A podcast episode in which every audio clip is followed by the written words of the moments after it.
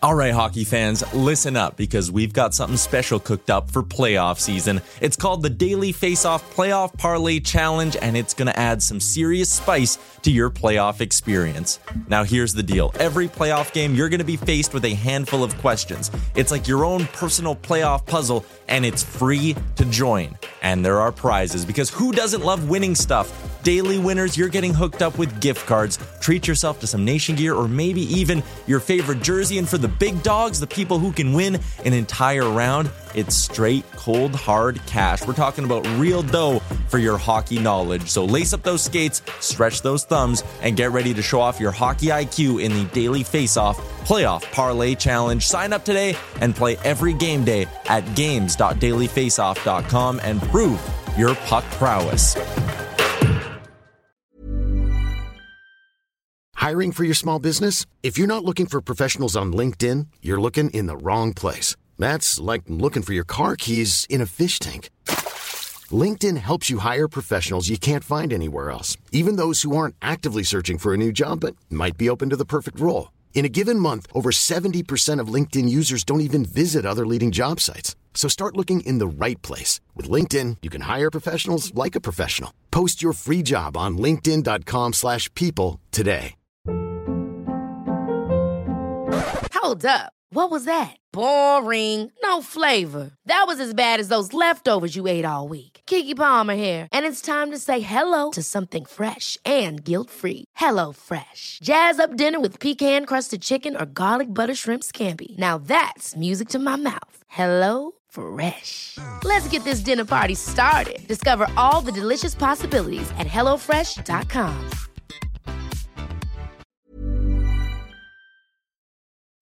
Welcome to the Daily Face Off Show. Your everyday source for the latest news with top notch insight and analysis. Here's your host, Frank Seravalli.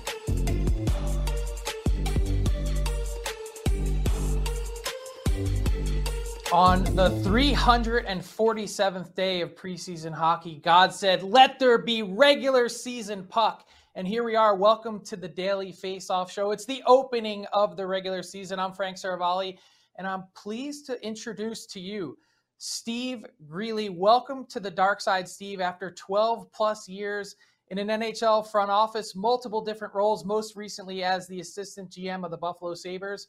Welcome to the Daily Face Off team. Well, thanks, Frank. I mean, I, I think it's just a rumor, the dark side. I, I never thought that. Maybe some people I've worked with have, but I certainly didn't. So uh, excited to be with this team with Daily Faceoff. We have a great crew, and you know, excited for day one of hockey. Yeah, let's get right into it. We uh, this is how it works. If you're just joining us for the first time, we'll ripple around the NHL fast moving show. Uh, let's start with a two minute and 30 second clock to get through these first few topics. And we got to start where they're raising the banner in Tampa Bay, the second year in a row that they're raising the banner on opening night. So much attention, Steve, on whether or not the Tampa Bay Lightning can raise a third one in a row to become the first team since the New York Islanders dynasty in the 80s to win three straight. Can they actually accomplish the three-peat?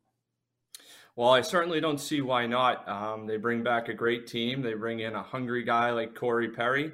They took care of some of the things that you know could be distractions, getting a GM signed, getting their head coach signed, and you know now it's just about hockey. And they appear they appear to be healthy and ready to go. And you know, like you touched on with the Islanders and going way back to the Canadiens and the Leafs.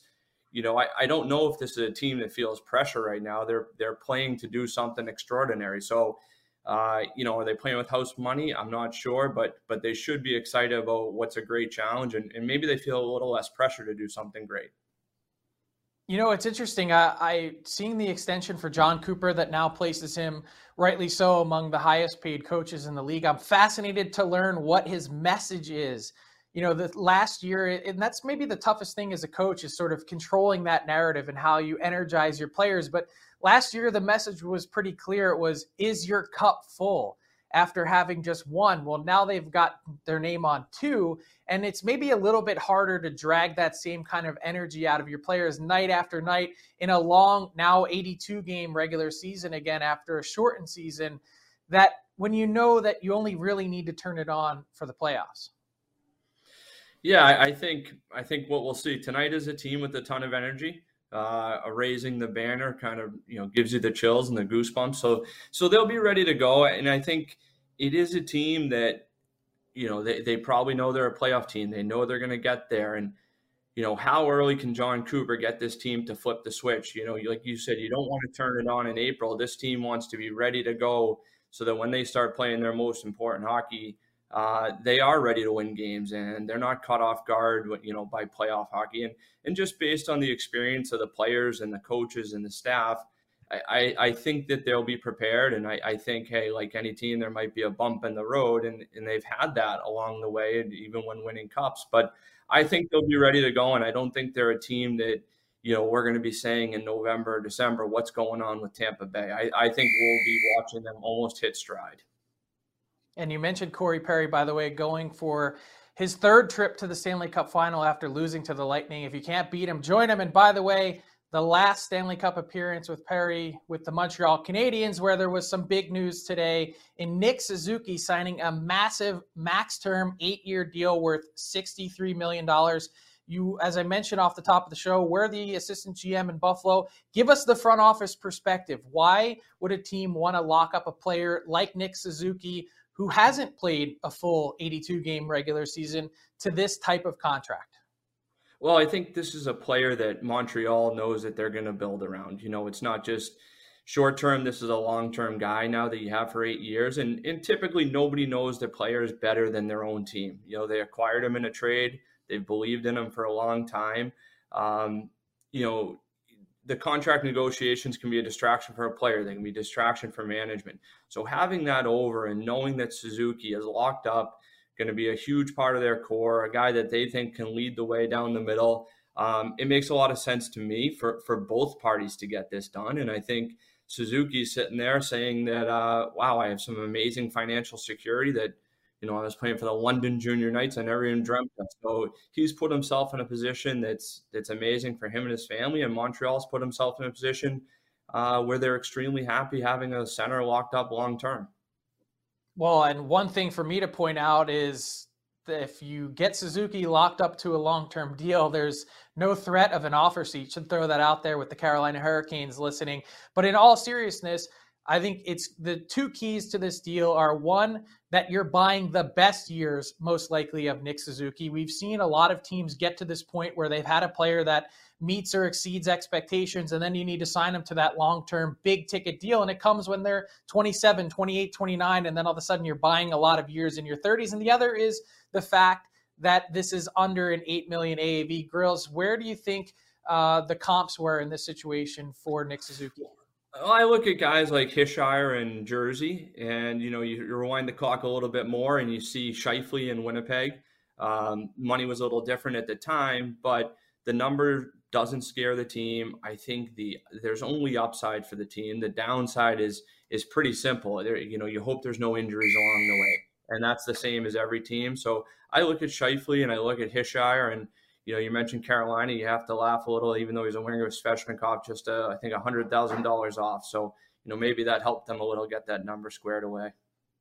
Yeah, some good points there. Let's move out west to Las Vegas, Sin City, home tonight. The Fortress against the Seattle Kraken. First game in Kraken franchise history. Lots of building to this point, tireless effort by Ron Francis and his staff getting this team on the ice. They open on the road with a somewhat long road trip before uh, starting at home on October 22nd in Seattle. There's been so much talk comparing these two teams and the unprecedented success that the Vegas Golden Knights had in their first year and everyone's saying, well, it's probably not fair to place those same type of expectations on the Kraken. But when you look at this roster that Ron Francis has built, that Dave Hakstol will now deploy, what are realistic expectations in your mind? Where do you see them stacking up in the Pacific? Well, I, I think Seattle's going to be a playoff team this year, and you, you nailed it on the head there. Like the, the comparisons will be there, fair or not. Um, hey, you got a new expansion team in Vegas and a new expansion team in Seattle. It's it's kind of human nature. But I think the division sets up very well for Seattle. There's no lack of experience uh, on the player side, and you know, I, when I break it down, I think you know Anaheim, uh, LA, San Jose, those are teams that Seattle's probably looking saying let let's jump ahead of right away. And, you know, I think the experience of management there has probably managed expectations with ownership very well.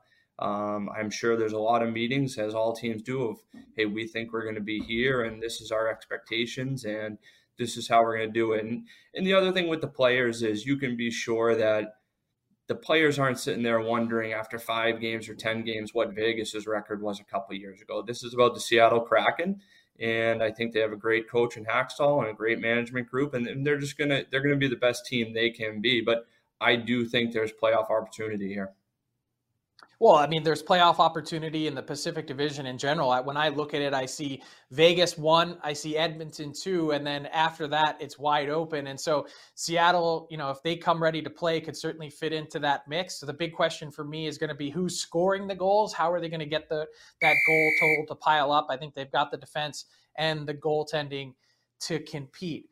Now let's talk roster moves. I mentioned the front office experience, building the roster. Lots of surprises this time of year. The waiver wire was packed on Sunday. Lots of teams making moves to get under the cap. Lots of teams going to be announcing some signings here in the next couple days once they were able to put some players on LTIR and free up that cap space. So there's still a little bit of movement going on here.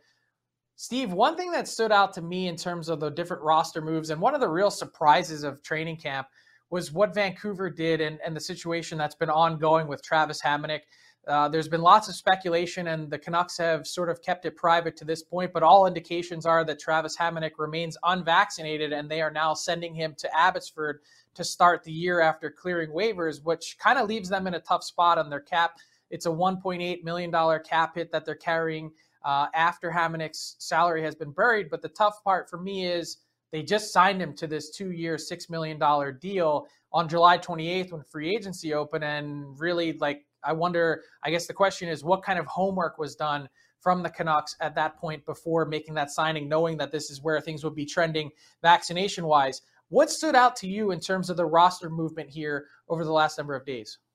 Uh, I think I think the biggest one for me was Cole Sillinger, uh, 12th overall, making Columbus this year, and um, you know, credit to Cole. And I think when you talk to the scouts and directors of amateur scouting and managers last year, everyone talked about what a difficult year was going to be for the draft. There was a lack of viewings, there was more video than ever.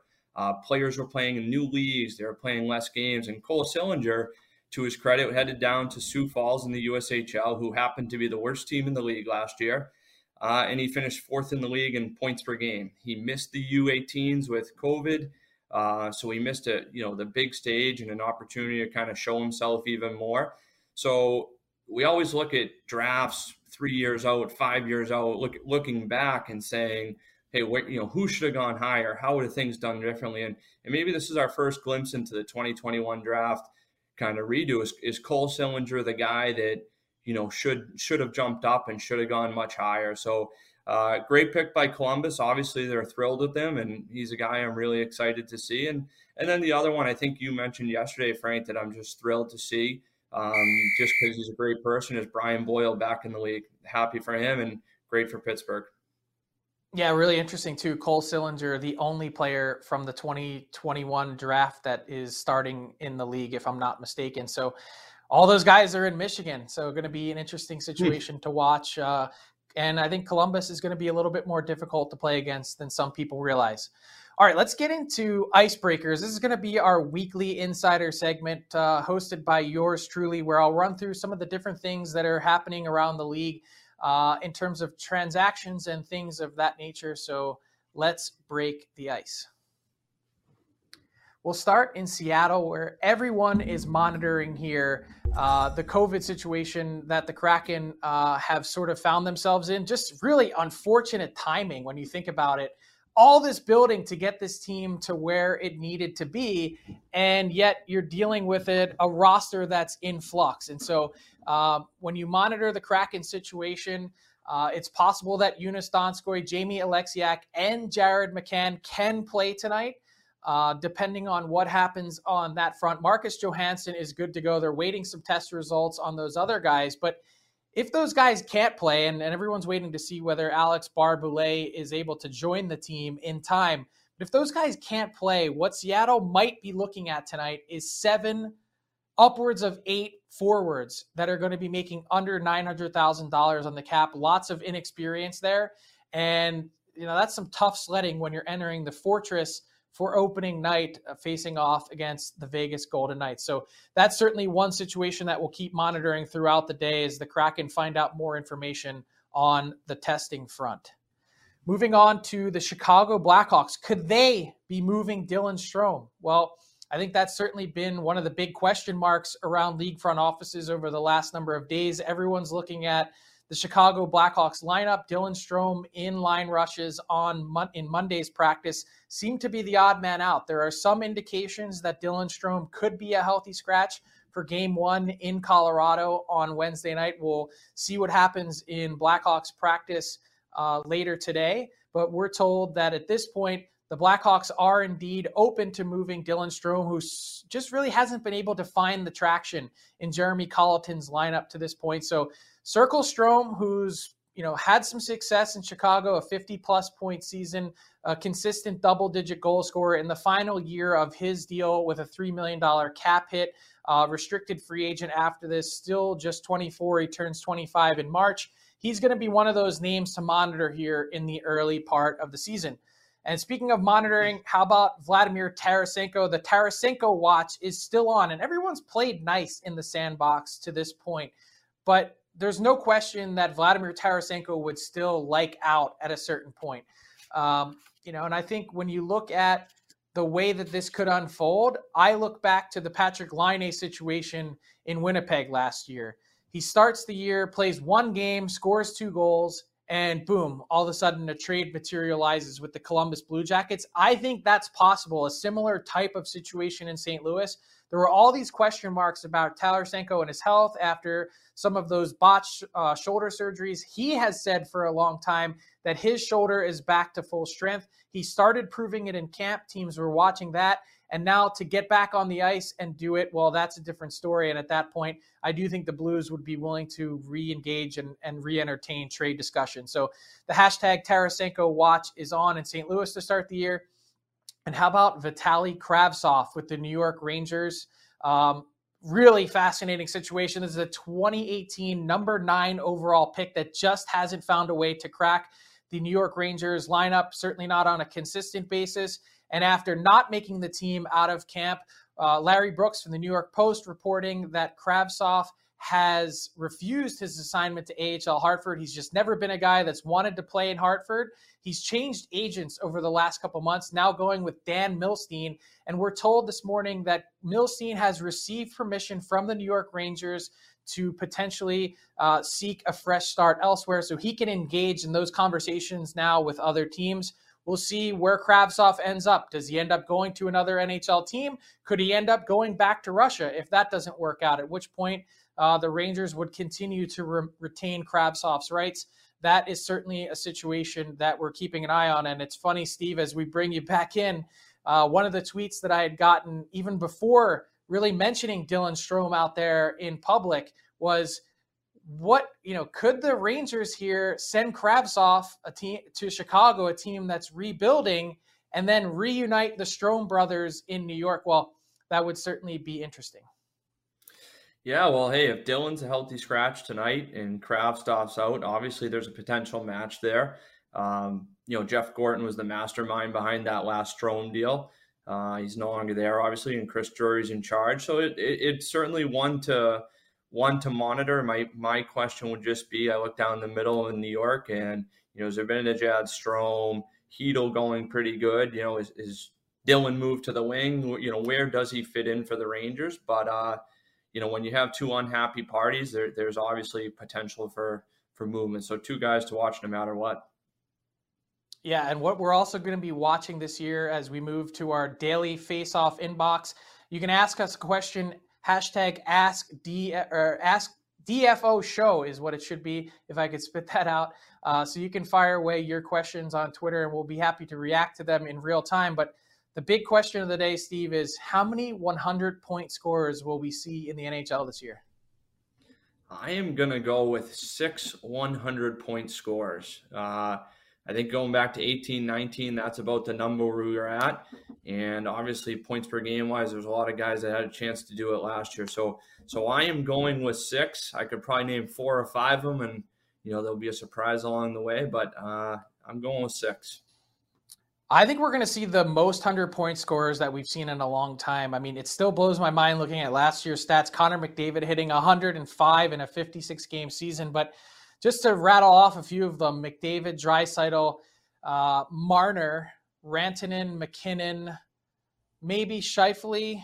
I like uh, Barkov and Huberdeau.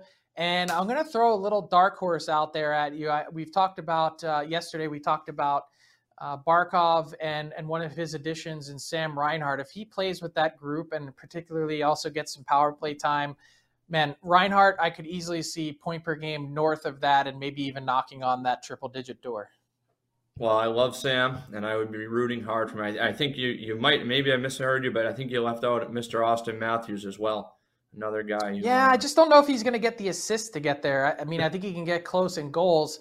Uh, and even with missing this first week of the season, I see Matthews as a 60 goal guy, uh, provided that he can get in that 75 to 78 game range. But I just don't know if he'll have enough assists to get to triple digits. All right, we're gonna have to watch him. Yeah, so let's let's bring in Tyler Yaremchuk for our daily gambling segment. Yeah, it's sponsored by PointsBet as always, Frank. And the season starts tonight. We'll get to those matchups, but with the season starting, it's also kind of your last opportunity to get in some futures bets for the year. And that's where I'm going to start with the segment today. I'm going to start with a team point total for the year that caught my eye over at PointsBet. And it's the San Jose Sharks. Their line is set at 83 and a half points. And that is way too high, in my opinion. They had 49 points in 56 games last year. That works out to like a 72 point pace over an 82 game campaign. I don't think they got better this offseason. Never mind six wins better, which is what they need to be to hit that number. So I'm going under 83 and a half points for San Jose. And there's also a player prop for the year I have my eye on, and it's Taylor Hall. His total, depending on where you look, it's usually around 14 and a half, 15 and a half goals for the year. This is way too low. I think Taylor Hall is going to bounce back. Last year, he got off to a slow start in Buffalo. He shot 2.7%, which is an insane statistical anomaly for a guy like Hall. I think he bounces back this year with Boston, where he scored eight goals in 16 regular season games last year. The over for Hall is my play. And shifting focus to tonight's games, two big favorites on the slate is the Tampa Bay Lightning will raise their banner. They are minus 245 favorites against the Pittsburgh Penguins and the Vegas Golden Knights are minus 265 favorites against the Seattle Kraken. Frank, you touched on Seattle's roster could be a shell of what maybe we thought it'd be a week ago in Pittsburgh. We know they're missing a ton of big game or big names for this one here as they start their season. So I don't like either of the underdogs in this one. What I do kind of like though is a little parlay action, combining the Lightning and the Golden Knights on the money line brings that to about an even money bet at around minus 105. I like combining those two. I think it could be a good night for favorites. But uh, let me flip that on to you two here, and I'll start with you, Frank. Do you think either of these teams can pull off the underdog victory on the first day of regular season hockey? Yeah, I could see Pittsburgh, you know, for whatever reason, and I'd have to check the stat historically, but teams raising the banner for whatever reason don't seem to win on that first night. I don't know if it's the emotion and thinking back to last year and all that that entails to then start focusing on business again, but for whatever reason that just sticks out in my mind. I feel like I've been to a couple banner raisings that haven't worked out well for the home team. Yeah, and from for me, you'll have two very well prepared road teams, but I'm going to go with the energy in the building for the home teams in Tampa Bay and Vegas, and I and I think they will get the job done. I like a little parlay action too as well. Nice thoughts yeah. there, Tyler, and thank you as well to PointsBet. So let's uh let's get to a little garbage time here. Uh, this is always the time my coach would throw me out there. Steve, you were a Boston University Terrier. I don't know how much you know about garbage time, but the floor is yours. Tell us something that you're passionate about. What are you liking to start the season? Uh, you know, one thing I, I love right now and I'm appreciative of is the NHL schedule makers. Uh, they don't get a lot of credit. They get beat up all the time because teams are unhappy with matinees or back to backs or certain things. But it is one of the hardest jobs in the league. And right off the bat, we have the Seattle Vegas matchup, which is exciting. You have a Montreal Toronto coming up. Obviously, anyone who followed the season closely last year remembers Washington and New York. Um, so a bunch of games right off the hop that make you want to sit down and and watch hockey all night. So credit to them for getting it right and getting us excited for the start of the season. Yeah, you're so right. Steve Hatze-Petros in the NHL office. All the different matrices going, and even this year in itself, I'm sure there'll be uh, some COVID stuff that he's going to have to keep an eye on, moving some things around. Hopefully not. And the Olympic three week break, uh, still hoping that the NHL gets there. And by the way, could you imagine waking up from a coma that you were in for the last five years and you're a big hockey fan and you look at the schedule tonight and you go, the Vegas Golden Knights against the Seattle Kraken? Who? Like, what? Uh, yeah, anyway, that's just the world that we're living in now. So, welcome to Seattle as the NHL's 32nd team. That is all the time that we have today for the Daily Faceoff Show. Thank you so much for joining us. Steve, great to break your maiden on the media side. And if you're looking for any information and news from around the National Hockey League, check out dailyfaceoff.com. Thanks so much for joining us, and we'll see you here tomorrow. Mike McKenna is back for our third show in our first week as we continue with the Daily Faceoff Show. Take care, everyone.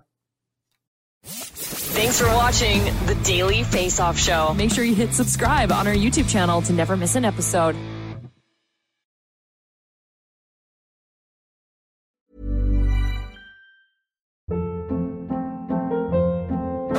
Hold up. What was that? Boring. No flavor. That was as bad as those leftovers you ate all week. Keke Palmer here, and it's time to say hello to something fresh and guilt-free. Hello Fresh. Jazz up dinner with pecan-crusted chicken or garlic butter shrimp scampi. Now that's music to my mouth. Hello Fresh. Let's get this dinner party started. Discover all the delicious possibilities at hellofresh.com.